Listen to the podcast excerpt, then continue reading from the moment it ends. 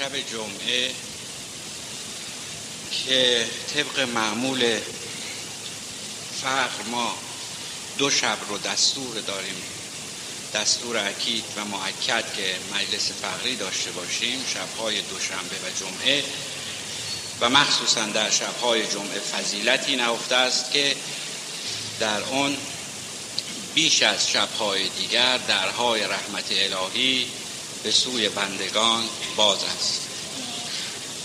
و یکی از دلایل این که شب جمعه بر دیگر شبها فضیلت دارد این است که در این شب خداوند دعاها رو مستجاب می‌کنه و فضیلت اون همین بس که مرحوم آقای شهید حضرت آقای سلطان علی شاه علی الله مقام شریف که از مشتهدین مسلم و بدون رقیب و بدون همتا بودن در طول زندگی پربرکت خودشون فقط چند فتوا که شاید از تعداد انگشتان دست بیشتر نشه فتوا صادر نفرمودند که یکی از اون فتاوا فتوایی است که راجع به شب جمعه صادر فرمودند که هست آقای رضا علی شاه الله مقام شریف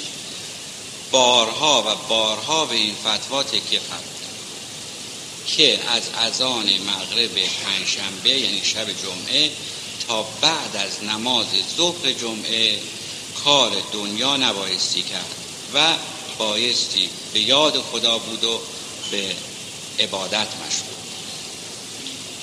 امشب که یک چنین شبی هست مجلس ما علاوه بر آن که فضیلت شب جمعه رو داره دارای یک پرباری دیگری است و اون این که تعدادی از اخوان محترم ما اخوان عزیز ما از بیدخت از کوی یار آمدند و در اینجا حضور دارند.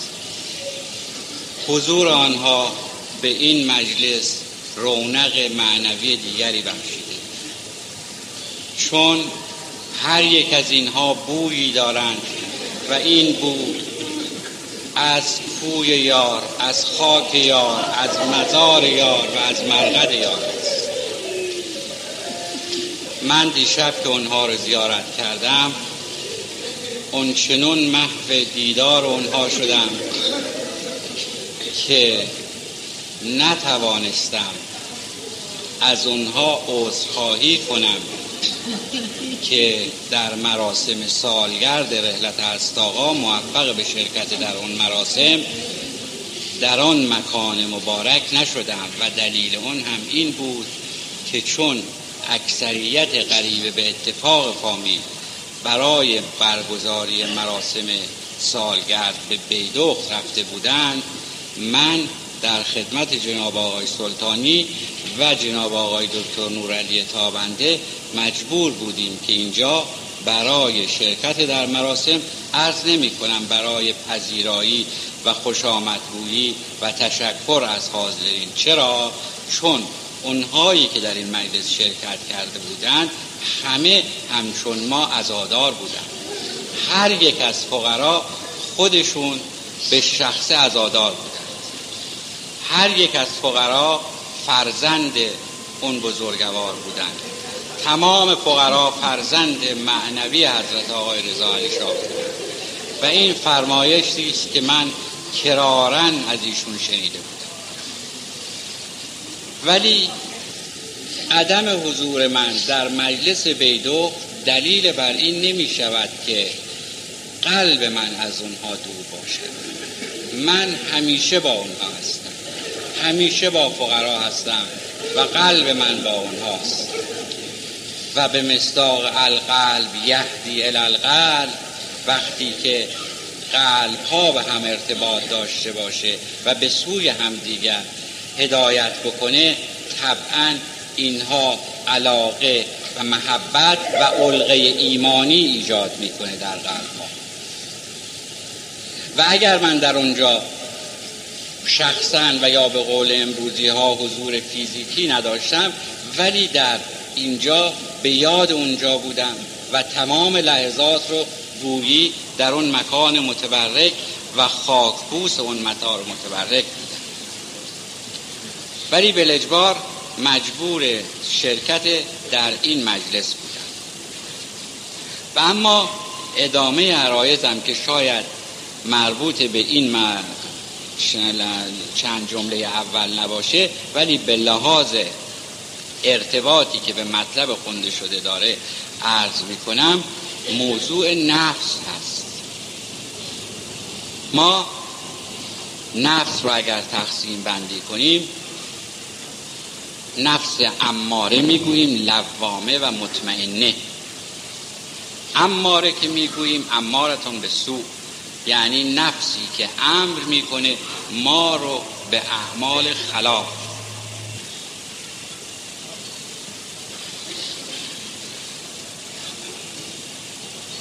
این نفس در تمام ما وجود داره در تمام انسان ها وجود داره ولی ما بایستی این نفسی که ما رو به عمل خلاف امر می‌کنه امر به سوء می‌کنه امر به زشتی می‌کنه امر به خلاف می‌کنه این رو بایستی در خودمون بکشیم و از بین ببریم. بعد از نفس اماره نفس لوامه میاد. نفس لوامه چیست؟ اون نفسی است که ما رو سرزنش می‌کنه در مقابل نفس اماره. یعنی عمل سوئی رو که به ما امر می‌کنه. ما رو در فشار قرار میده که امر سو بکنیم. فورا پس از اون نفس لوامه میاد و ما رو سرزنش می‌کنه به اون عملی که انجام داده. و مرحله بالاتر نفس مطمئنه هست. و این نفس نفسی است که هر مؤمن هر عارف و هر شخص خداجو بایستی به اون برسه. به نفس مطمئن. چگونه می‌توان به نفس مطمئن رسید رسیدن به نفس مطمئنه و به دست آوردن نفس مطمئنه راه های گوناگون داره که آدمی بایستی راه ها رو به طور کامل و کلی طی کنه بپیماید و به مقصود و به سرمنزل مقصود برسه. اولین راه و اولین گام برداشت گام برداشتن در رسیدن به نفس مطمئنه انجام دستورات شریعت مقدس اسلام که خوشبختانه سرلوحه سلسله فقرای نعمت اللهی سلطان علی شاهی همین است. یعنی اولین دستوری که بزرگان ما می‌دادند اجرای دستورات شریعت مقدس اسلام و دست زدن به دامن ولایت علی ابن ابی طالب علیه السلام و یازده نفر فرزندان و جانشینان. این اعمال قالبیه است که لازمه رسیدن به نفس مطمئنه. است و طرف دیگر قضیه چیه در نفس مطمئنه؟ در اونجا مثالی براش آوردن و اون مثال زلفقار هست. چون زلفقار شمشیری است که وقتی علی علیه السلام در جنگ تنها با رسول اکرم صلی الله علیه و آله و سلمون و شمشیر می‌زد و از حضرت دفاع می‌کرد و شمشیر اون بزرگوار شکست و با شمشیر شکسته از رسول اکرم دفاع می‌کرد و نمیگذاشت که صدمه و خدشهی به وجود مبارک حضرت وارد بشه. خداوند شمشیر دولبهی برای علی علیه السلام توسط جبرئیل فرستاد که در آن هنگام در زمین آسمان صدای لا فتا الا علی لا سیف الا زلفقار تنین کرد. عرفا این زلفقار رو این شمشیر دودم رو که برای علی خداوند فرستاد تعبیر می‌کنند. از نظر ظاهری درسته تعبیری نداره معنی واقعی خودش همراه خودش چرا؟ چون این شمشیر دو دم رو خداوند فرستاد که از رسول خودش از پیامبر خودش از کسی که آخرین شریعت رو به دنیا و به مردم عنایت فرمود دفاع کنه. عرفا علاوه بر این که این تعبیر رو قبول دارند و می‌گویند مسلم است که این شمشیر برای این منظور هست این دو لبه را این دو تیغه را که در زلفقار هست. به زلفقار رو به ذکر و فکر تعبیر کردن و تحویل کردن. یعنی می‌گویند که این شمشیر این زلفقار که مدافع شریعت بود و از پیامبر اکرم حفاظت کرد علی علیه السلام توسط این شمشیر این بایستی در وجود خود عارف در وجود خود صالح در وجود خود کسی که دم از ذکر و فکر می‌زنه وجود داشته باشه. این زلفقاری که در وجود شخص هست چیزی نیست جز ذکر و فکر. و این یک امر طبیعی است که اگر عارف و اون کسی که به او دستور داده شده